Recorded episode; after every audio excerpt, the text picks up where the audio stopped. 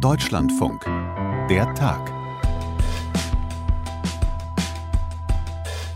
Hallo und herzlich willkommen zu dieser Ausgabe des Podcasts Der Tag. Ich habe heute hier Premiere als Moderatorin. Barbara Schmidt-Matern ist mein Name. Bisher war ich Korrespondentin in Berlin, jetzt also im Redaktions- und Podcast-Team hier im Kölner Funkhaus. Die Kanzlerin ist heute unser Thema unter anderem und die Corona-Pandemie nach dem Bund-Länder-Treffen gestern, heute dann der Schlagabtausch im Bundestag und äh, gehagelte Kritik der Opposition. Darüber wollen wir gleich reden. Und wir wollen nach Frankreich schauen. Da sind nämlich die Schulen fast flächendeckend komplett offen. Ganz anders wird das also gehandhabt als bei uns in Deutschland. Da schalten wir dann gleich nach Paris und sprechen dort mit unserer Korrespondentin. Wir wollen heute schauen auf die Regierungserklärung von Angela Merkel im Bundestag und auch ein bisschen genauer auf ihren Politikstil. Pragmatisch, nüchtern, trocken, so haben wir sie in den ersten 15 Jahren ihrer Kanzlerschaft erlebt. Viele fanden genau das gut, andere meinten lange Zeit, Merkel müsse ihre Politik endlich einmal besser erklären. Seit letztem Jahr nun, seit dem Ausbruch der Corona-Pandemie, erleben wir eine andere Angela Merkel, eine, die auch mal persönlich wird und zwar ganz öffentlich, so wie heute im Bundestag. Ich vergesse keinen einzigen Tag, was die notwendigen Maßnahmen für jeden Bürger, jede Bürgerin bedeuten. Eine in der Bundesrepublik so nie erlebte, zeitweilige gravierende Einschränkung der Freiheit, schwere persönliche Belastungen, Einsamkeit, wirtschaftliche Sorgen, Existenzängste, das vergesse ich keinen einzigen Tag. Ja, so die Kanzlerin heute Morgen im Plenum des Reichstages am Tag nach dem Bund-Länder-Treffen. Heute also die Regierungserklärung der Kanzlerin. Selbstkritik klang da deutlich durch in ihren Worten, aber das reichte der Opposition im Parlament nicht. Frau Bundeskanzlerin, Sie haben auf Vorschläge aus diesem Haus, von uns, von den Grünen, von der FDP, wenig gehört und im Sommer und im Herbst das Land nicht auf den Corona-Winter entsprechend vorbereitet. Ich will nur ein Beispiel nennen. Im Herbst ist hier über ein Schutzkonzept für Heime gesprochen worden. Auch viele Experten haben das eingefordert. Und täglich sterben weiter viele Menschen in Alten- und Pflegeheimen. Das sagte zum Beispiel Dietmar Bartsch. Er ist der Fraktionschef der Linkspartei. Und Christian Lindner, Vorsitzender der FDP-Fraktion, der sprach die Stimmungslage in der Bevölkerung an. Die Tatsache, dass viele ungeduldig, aber auch müde sind von diesem Lockdown. Und angesichts der großen Erschöpfung in unserer Gesellschaft waren die Erwartungen an die gestrige Runde groß. Diese Hoffnungen sind enttäuscht worden, denn viele Menschen haben sich mehr erwartet als einen frischen Haarschnitt. Ja, die Haare also wieder. Seit gestern ein geflügeltes Wort, mehr in diesen Pandemiezeiten, denn Haare schneiden sei eine Frage der Würde. Das meint Markus Söder, Regierungschef in Bayern. Stefan Dittchen in unserem Hauptstadtstudio. Darüber wollen wir jetzt unter anderem sprechen, über diesen Ausspruch ähm, des CSU-Vorsitzenden Söder, ob das jetzt eigentlich Polit-PR à la Söder ist, wie wir das kennen, wie die Opposition heute im Bundestag kritisierte, oder trifft Markus Söder da eigentlich einen Nerv in der Bevölkerung? Also bis gestern hätte ich dir auch gesagt, das ist Polit-PR, aber seitdem mir meine Tochter gestern Abend die Haare geschnitten hat, weiß ich, was Haare schneiden mit Menschenwürde zu tun hat. Also ich bin jedenfalls seitdem Opfer des Gespötz in unseren Videoschalten. Und äh, meine Tochter sagte immerhin, du siehst jetzt aus wie Lothar Wieler. Also wir machen ja einen Podcast, kann sich jetzt jeder vorstellen, wie ich jetzt aussehe. Aber ähm, im, im Ernst, ähm, bei uns war das jetzt mehr ein Spaß. Und ich habe mir gedacht, als ich das gehört habe in der Pressekonferenz danach, als der, als die das sehr ernst vorgetragen haben und gesagt haben, ähm, da geht es für viele Menschen nicht nur um Schönheit, sondern das hat was mit Hygiene zu tun. Da geht es auch um Menschen, die eben nicht eine Tochter oder einen Partner haben, Partnerin, die ihnen die Haare schneiden können.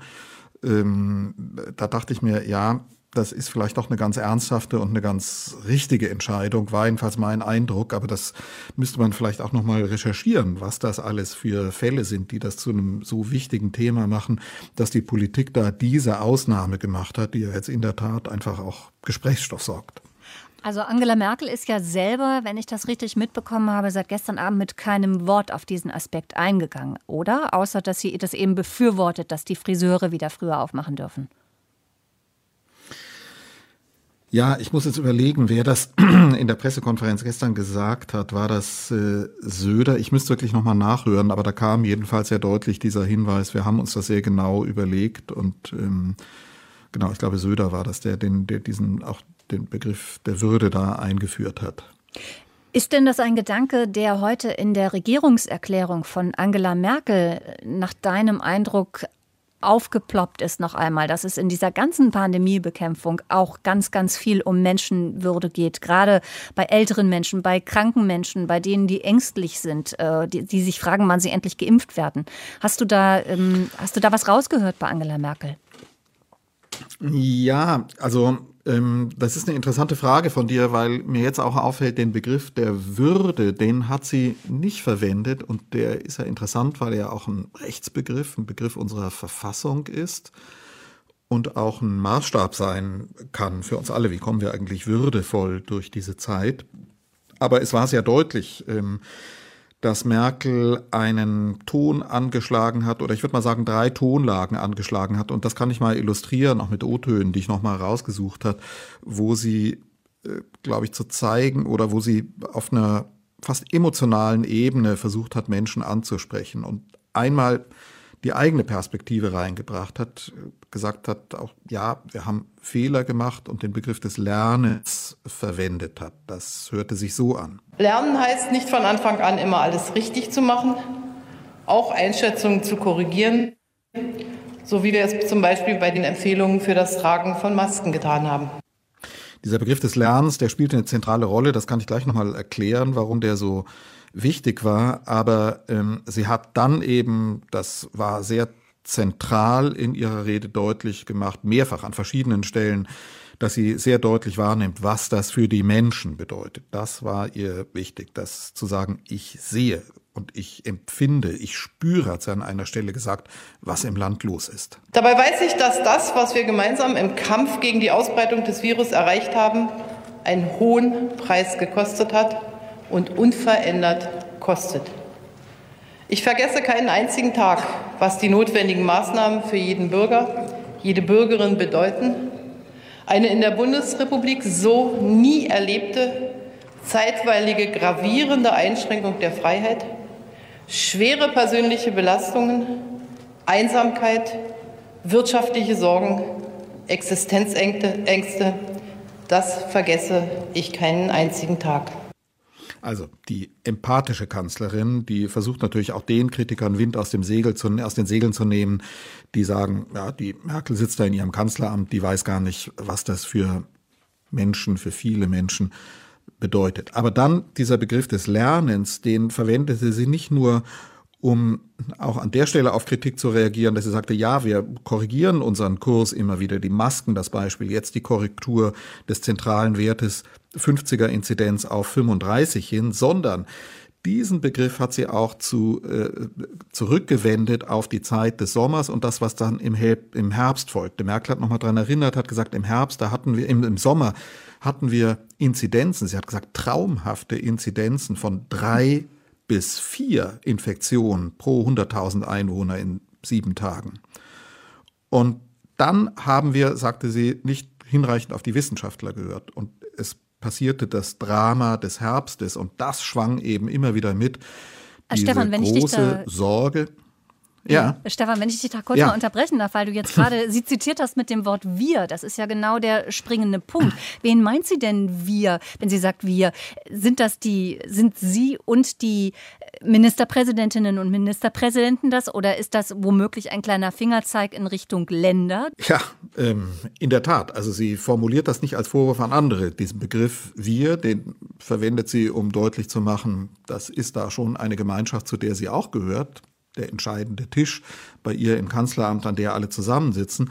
Aber das ist klar, sie nimmt da die Länder in die Haftung dafür, denn sie hat da auch jetzt in den letzten Tagen immer wieder deutlich gemacht, sie ist diejenige, die die Mahnung der Wissenschaftler hört. Sie ist diejenige, die auch in der Runde gestern Abend darauf gedrängt hat, den Lockdown auf jeden Fall bis zum 14. März in der jetzigen Form zu verlängern. Da stand ja in der Beschlussvorlage des Bundeskanzleramts. Sie hat sich dann auf den 7. eingelassen und dann ähm, natürlich das, das äh, so zentrale Thema Schulen, wo ja manche heute sagen, da ist sie geradezu eingeknickt.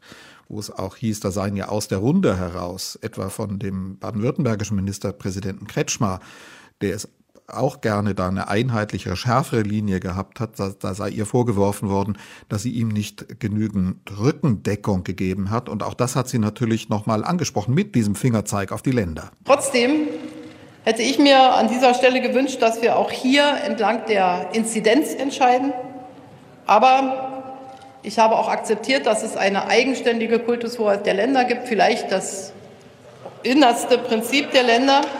Und deshalb haben, werden die Länder sehr verantwortlich in eigener Hoheit entscheiden, wie sie das genau machen. Ist das nicht genau der Kasus ja. Knaxus, auch mit diesem äh, O-Ton, den du jetzt nochmal eingespielt hast, dass es da ähm, die, wieder auf die Hoheit der Länder äh, verwiesen wird, aber dass doch genau das so viel Frustration inzwischen bei vielen Bürgerinnen und Bürgern auslöst, dass man immer wieder das Gefühl hat, ja, da geht es um Hoheitsfragen, da geht es um den Föderalismus, der darf nicht angetastet werden, aber entschieden wird am Ende zu wenig oder es wird zu wenig erklärt, warum wie entschieden wird. Das ist doch das Problem, was so die Frustration jetzt verstärkt. Ja, sicher, das ist total kompliziert und diese, diese Verweise, auch die Probleme, die sich aus der Verfassungs-, aus der Kompetenzordnung des Grundgesetzes ergeben, die haben uns ja von Anfang an äh, begleitet. Erinner dich an die, äh, an die erste Phase der Pandemie, als der Bundesgesundheitsminister Großveranstaltungen verbieten wollte und gesagt hat, also Veranstaltungen mit mehr als 1000 Menschen sind eigentlich nicht mehr verantwortbar.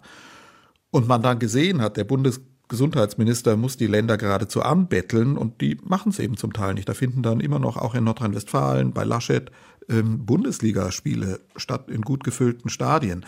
Wir sehen, dass die Verfassungsordnung da an ihre Grenzen kommt und ähm, man sicherlich noch mal diskutieren muss drüber, ähm, ob dieser Föderalismus sich da jetzt bewährt hat oder ob wir da vor der Erkenntnis stehen, dass in so einer Situation zentrale Steuerung doch wirksamer wäre. Wo tendierst du dahin? Du bist ja auch Verfassungsrechtler und beobachtest auch die Verfasstheit von Staaten.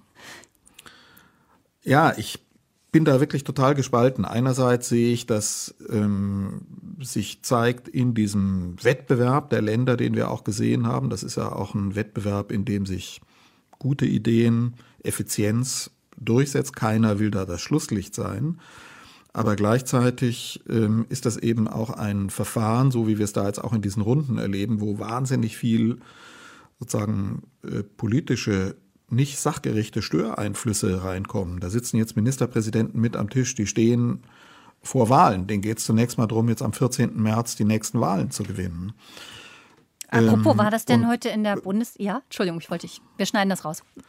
Ja, ich will's, ich will's sozusagen noch mal eins weiterwenden, eine viel, noch eine viel dramatischere Frage, finde ich, ist ja die, ähm, ob wir uns nicht doch noch mal da, damit beschäftigen müssen, ob liberale Demokratien hier ein Problem haben. Wenn wir uns damit beschäftigen, warum kommt eben China so gut durch diese Demokratie? Das ist eine, eine harte, vielleicht auch schmerzhafte Frage. Aber ähm, ich habe da bisher noch keine wirklich überzeugende und ehrliche Antwort darauf gefunden, ähm, äh, welche Steuerungsinstrumente da am besten funktionieren zurzeit. Und das können wir bestimmt im nächsten Podcast nochmal mit dir vertiefen. Bis hierhin, Stefan Detjen, Leiter unseres hm. Hauptstadtstudios. Erstmal vielen Dank. Die Kanzlerin hat heute im Bundestag auch deutlich gemacht, dass sie, wenn es nach ihr ginge, die Schulen lieber später als zu früh öffnen würde, obwohl gerade die Kita- und Schulkinder, die zu Hause kein liebevolles und fürsorgliches Umfeld haben, ganz besonders angewiesen wären auf Hilfe von außen.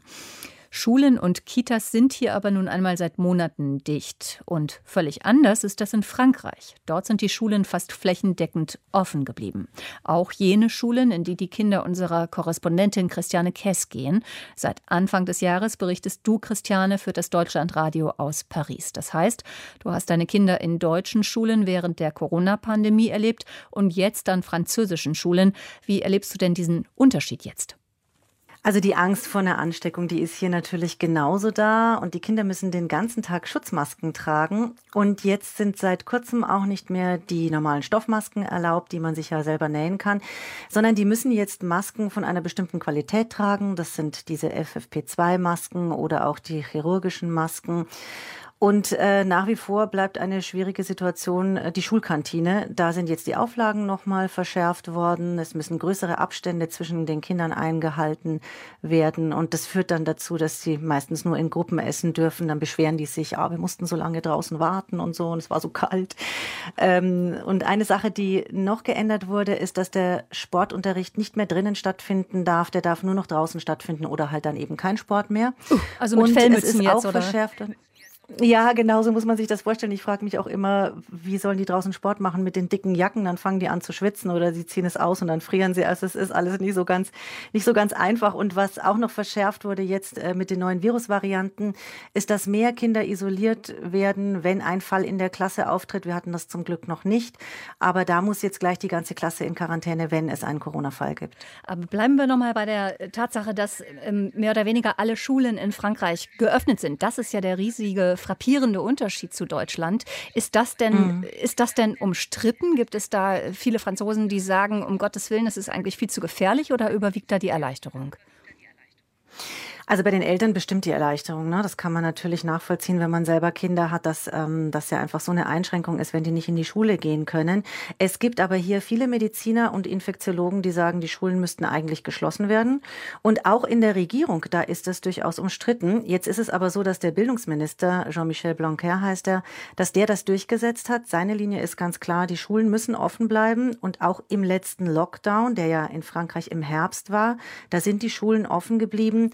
Ja, und dahinter ist einfach diese Angst aus der Erfahrung aus dem ersten Lockdown im Frühjahr vor einem Jahr. Man hat danach gesehen, dass wirklich viele Kinder aus den sogenannten sozial schwachen Familien, dass die abgehängt worden sind, die haben, die haben einfach am Fernunterricht oder am Online-Unterricht irgendwann überhaupt nicht mehr teilgenommen. Die waren einfach weg. Und ähm, in Frankreich kommt noch dazu, dass viele Kinder an der Schule essen und auch das ist dann natürlich weggebrochen, wenn die Schulen geschlossen sind. Und gerade für Kinder aus ärmeren Familien ist das ein ganz wichtiger zusätzlicher Punkt. Ja, und jetzt ist es mittlerweile so, dass eben auch der Premierminister sagt, die Schulen zu schließen, das wäre wirklich das allerletzte Mittel im Kampf gegen die Pandemie. Und es gibt sehr wohl den einen oder anderen Lehrer, der das kritisiert, aber es gibt im Moment da keine äh, massive Kritik daran von Seiten der Lehrer. Das war beim äh, Lockdown im Herbst anders. Da haben die Lehrer, waren die wesentlich skeptisch kritischer und haben gesagt, ja, was ist mit uns? Wir müssen auch geschützt werden. Und damals hatte auch eine große Lehrergewerkschaft zum Streik aufgerufen. Wenn wir vielleicht noch mal bei den Zahlen bleiben, die sind zwar in Frankreich noch höher als in Deutschland, aber es ist ja nun nicht so, dass äh, die Schulen offen sind und in Frankreich die Zahlen explodiert wären, während uns ja hier in Deutschland auch gerade heute wieder in der Regierungserklärung der Kanzlerin im Bundestag ähm, vermittelt wurde, dass wir eben weiterhin so extrem aufpassen müssen, damit die Zahlen nicht wieder nach oben schießen. So jetzt schafft Frankreich das auch mit offenen Schulen, das Ganze offenbar im Griff zu haben. Mhm. Ja, also es ist wirklich so, dass die Schulen hier nicht als Infektionsherd Nummer eins gelten.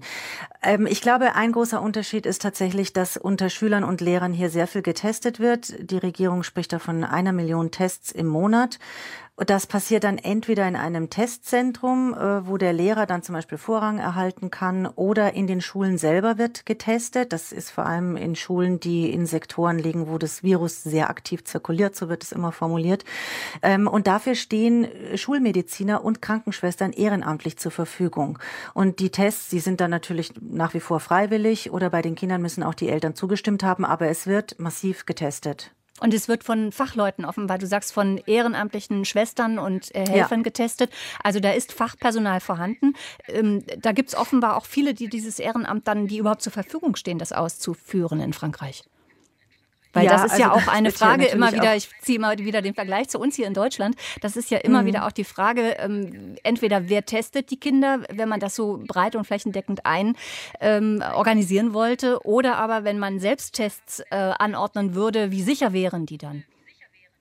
Ja, nee, also es ist, es sind diese, wirklich diese PCR-Tests oder eben Tests, die auch sonst in äh, professionellen Testzentren verwendet werden. Und es wird von Fachpersonal getestet. Ich habe jetzt noch nicht gehört, kann ich mir auch nicht vorstellen, dass das so ist, dass man sich quasi dann aus einer, ähm, einer irgendwie brenzligen Situation in der Schule, es gäbe einen Corona-Fall in der, in der Klasse und dann äh, sagt jemand, ja hier, ich habe aber einen Selbsttest zu Hause gemacht, bei uns ist nichts. Ich glaube nicht, dass man sich damit aus der Affäre ziehen kann. Also es ist wirklich, ähm, es sind zwar Ehrenamtliche, aber es ist ähm, medizinisches Personal. Ich habe es eben schon einmal erwähnt, du bist ja noch nicht so lange jetzt in Paris, sondern erst äh, seit Anfang des Jahres äh, umgezogen. Das heißt, du kennst die Situation, den, den Umgang mit der Krankheit in beiden Ländern. Ähm, bist du jetzt sozusagen erleichtert, dass du in Frankreich mit deiner Familie jetzt leben kannst und deine Kinder regelmäßig zur Schule kommen? Oder, oder ist das, äh, überwiegt bei dir das Unsicherheitsgefühl? Nein, die Erleichterung überwiegt ganz eindeutig. Ähm, ich mache mir nicht so viele Gedanken über äh, das Risiko, dass, sich jetzt jemand von uns ansteckt. Ich meine, das ist natürlich da, aber im Alltag ist es viel, ist es viel Erleichterung, wenn die Kinder in die Schule äh, gehen können. Und ähm, ich denke, dass die eben in der Schule auch wirklich gut geschützt sind, so wie ich das mitbekomme. Und so ganz kann sich niemand schützen. Aber es ist natürlich auch im Alltag viel angenehmer, wenn, so wie es hier ist, vor 18 Uhr, bevor die Ausgangssperre abends beginnt, mehr oder weniger ein normales Leben stattfindet, wenn man jetzt mal absieht von Restaurants oder Museen oder der ganze der Kulturbereich, der wirklich komplett äh, brach liegt, genauso wie in Deutschland. Aber dass sonst alle anderen Geschäfte ähm, offen haben, also nicht nur die, die Lebensmittel verkaufen, sondern auch Friseure oder Baumärkte oder was auch immer man sich vorstellen kann. Natürlich gestaltet das den Alltag ganz anders, als wenn alles zu ist. Dass man sich so landesweit in Frankreich auf diese äh, Art des Umgangs verständigt hat, liegt Liegt das auch am Zentralismus, dass eben alles in Paris mehr oder weniger entschieden wird, während ja hier bei der Kanzlerin, bei den ähm, berühmt-berüchtigten Bund-Länder-Runden immer noch 16 Regierungschefs, Regierungschefinnen mit am Tisch sitzen? Macht der Zentralismus da in Frankreich einfach alles leichter? In gewisser Weise wahrscheinlich schon. Allerdings wird es auch hier kontrovers diskutiert und dann auch gern immer wieder mit dem Blick auf Deutschland. Und dann kommt von der Regierung dieses Totschlagargument, wenn jetzt Leute dafür argumentieren, wir bräuchten auch mehr ähm, regional differenzierte Entscheidungen, dann sagt die Regierung, das Virus kennt aber keine Provinzgrenzen oder keine Departementgrenzen. Aber ich finde, dieses Argument berücksichtigt eigentlich nicht, dass es natürlich auch hier in äh, Frankreich Regionen gibt, wo die Infektionszahlen niedrig sind, sehr niedrig sind zum Teil und die Menschen sich schon fragen, warum müssen wir mit den Einschränkungen äh, leben, die vielleicht woanders angebracht sind, aber nicht bei uns hier. Eine große Rolle hat diese Diskussion gespielt bei der Impfkampagne. Die ist am Anfang sehr, sehr langsam in Gang gekommen. Und da haben sich damals auch immer mehr Bürgermeister zu Wort gemeldet und haben gesagt, ähm, gebt uns mehr Verantwortung, lasst uns hier mehr machen. Wir können hier schnell Impfzentren aus dem Boden stampfen. Und dann war das so ein bisschen ein Hickhack, weil die Regierung hat dann gesagt, ja, wir sind ja auch mit allen lokalen politischen Vertretern in Kontakt. Also ähm, ja, man hat die, glaube ich, auch dann zum Teil mehr einbezogen, denn mittlerweile gibt es natürlich überall diese Impfzentren. Aber im Moment spielt es nicht so eine große Rolle, weil die Situation eben, ich würde jetzt mal sagen, in Anführungsstrichen recht angenehm ist. Wie gesagt, es ist viel möglich. Es zeichnet sich im Moment nicht ab, dass es einen neuen Lockdown Lockdown geben soll, wovor viele Angst haben. Aber es gibt auch andere, die sagen, äh, wir müssen schneller wieder runterfahren. Es wird eine, dritte, eine neue Welle kommen und die wird dann noch viel schlimmer sein. Du sagst, dass es überall flächendeckend jetzt Impfzentren gibt. Da haben Deutschland und Frankreich sogar mal was gemeinsam. Wir haben hier auch überall Impfzentren mittlerweile, fast überall. Nur findet da nichts statt, weil kein Impfstoff weil kein Impfstoff da ist, heißt es immer wieder. Also auch da scheint Frankreich uns ja einen Schritt voraus zu sein. Nun hängen wir aber alle ja von den Lieferengpässen ab und von der gemeinsamen Bestellung der Europäischen Union. Äh, auch da die Frage, wieso ist denn Frankreich dann wieder schneller damit, das Impfen jetzt zu organisieren? Nein, ich glaube, äh, Frankreich ist nicht wirklich schneller. Ähm, die Franzosen haben aufgeholt, aber die kamen von einem sehr niedrigen Niveau, denn die Impfkampagne, die ist hier sehr, sehr langsam angelaufen und nicht wegen den Lieferengpässen, sondern äh, wegen der Strategie der Regierung. Man hat in Altersheimen angefangen und es hat am Anfang sehr lange Beratungsprozesse gegeben. Also viele Menschen in Frankreich, die sind Impfungen gegenüber skeptisch und da wollte man denen eben entgegenkommen. Aber äh, das hat dann die Konsequenz gehabt, dass dass Formulare von mehreren Seiten zu lesen waren. Dann gab es eine Bedenkzeit, dann gab es eine Einwilligung. Bei manchen äh, alten Menschen mussten sogar noch die Angehörigen mit eingebunden werden. Also unterm Strich, dieser ganze Prozess vor der Impfung hat zu lange gedauert. Dann gab es daran Kritik und dann hat das Ganze an Fahrt aufgenommen. Dann gab es zwischenzeitlich nochmal logistische Probleme. Der Impfstoff war zwar im Land, aber der konnte nicht so schnell an alle Impfzentren geliefert werden, wie diese schon auf den Impfstoff gewartet haben. Und das hat man jetzt Schritt für Schritt aufgeholt. Aber der weitere Verlauf, da ist natürlich Frankreich genauso abhängig von den Lieferungen wie alle anderen Länder in der EU auch.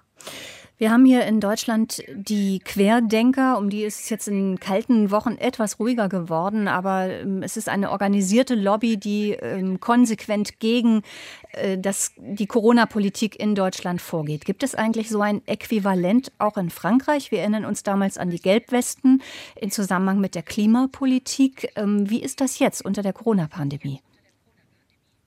Also es gibt nichts Vergleichbares wie diese Hygienedemos ähm, in Deutschland. Es gibt Protest hier und da, der kommt vor allem von den Restaurantbesitzern. Es gab, ich würde es mal als zivilen Ungehorsam oder wie auch man immer das nennen mag, bezeichnen, dass äh, Restaurants trotzdem geöffnet wurden. Ähm, es gibt die illegalen Partys hier und da, aber es gibt nicht diese Massenbewegung, wie man das in Deutschland von diesen Hygienedemos ähm, kennt.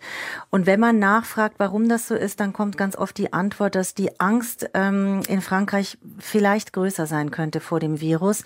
Denn wenn wir uns erinnern vor die Situation, an die Situation vor einem Jahr im Frühjahr, als es dann hier auch den harten, wirklich sehr, sehr langen Lockdown gab, mit äh, sehr starken Einschränkungen. Man durfte ja kaum einen Kilometer von der eigenen Wohnung sich wegbewegen und musste ein Attest ausfüllen, um nach draußen zu gehen.